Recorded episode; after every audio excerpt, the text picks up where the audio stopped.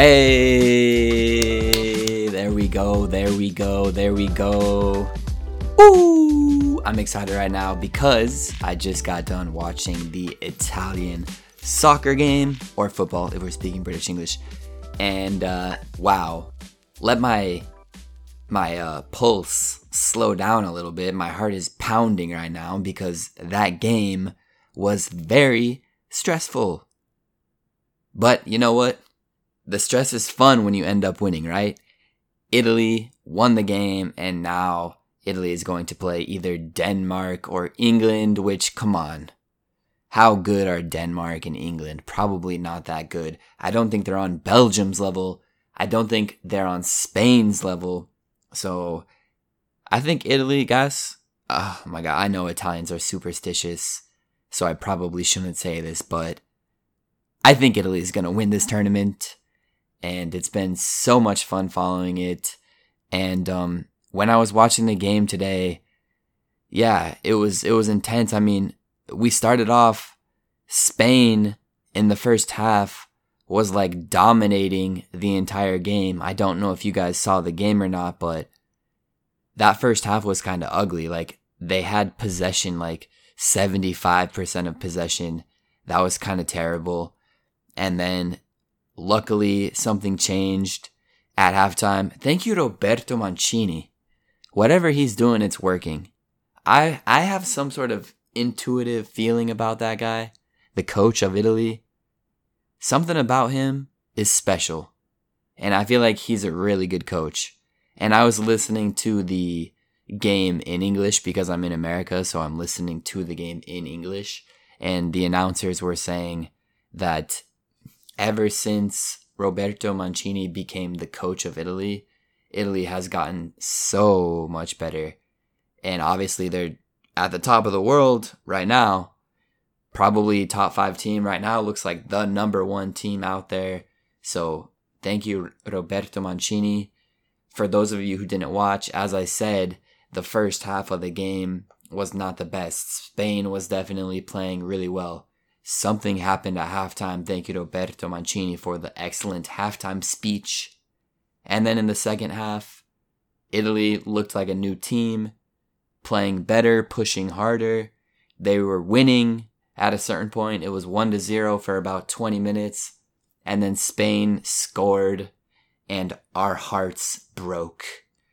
But then the game went to extra time 30 minutes, no goal. The game went to penalty kicks, and Italy won the penalty kicks. So that was that was super exciting, and uh, part of me wishes I could be part of the celebration in Italy right now. I'm sure Italy's going crazy. They they keep showing like some scenes from Piazza del Popolo, and it looks pretty cool. So if you're in Italy right now and you're enjoying it, live it up, enjoy it, and uh, good luck to Italy. Next round, they're going to play either Denmark or England, but my belief is that they should be able to handle England. It'll probably be England. I think England's a little bit stronger than Denmark, so it'll probably be England, but in any case, I think Italy can go on to win the championship of the Euro 2020s. I also did want to point out I'm noticing something about the Italian, maybe it's, I guess you could say it's the Italian culture. And I noticed the Spanish were doing it as well. There's something about the soccer players. They love to grab each other by the neck, pull each other in, and give each other a kiss on like the neck or the ear or something. Hey, it is what it is. That's cool, man. If if that's what you want to do, that's cool. I'm just saying we don't do that in the American culture. I think if if an American were on the Italian soccer team, it would be kind of weird at first for him. Like all these Italians always like grabbing him so close face to face and like kissing him on the cheek or something. I mean, it's cool, right? It's cool. But I just thought it was funny because you always see the Italians doing this. And in America, we never do that. So it's just funny to compare. And anyway, didn't you guys, didn't you see what happens in the beautiful world of sports. I've always said sports is like a religion in America. Like it's probably the most important cultural thing about America, which is you can maybe perceive that as sad, but it's kind of true. Like sports are everything in America. But I still think sports are so fun. You see people cheering, you see people excited.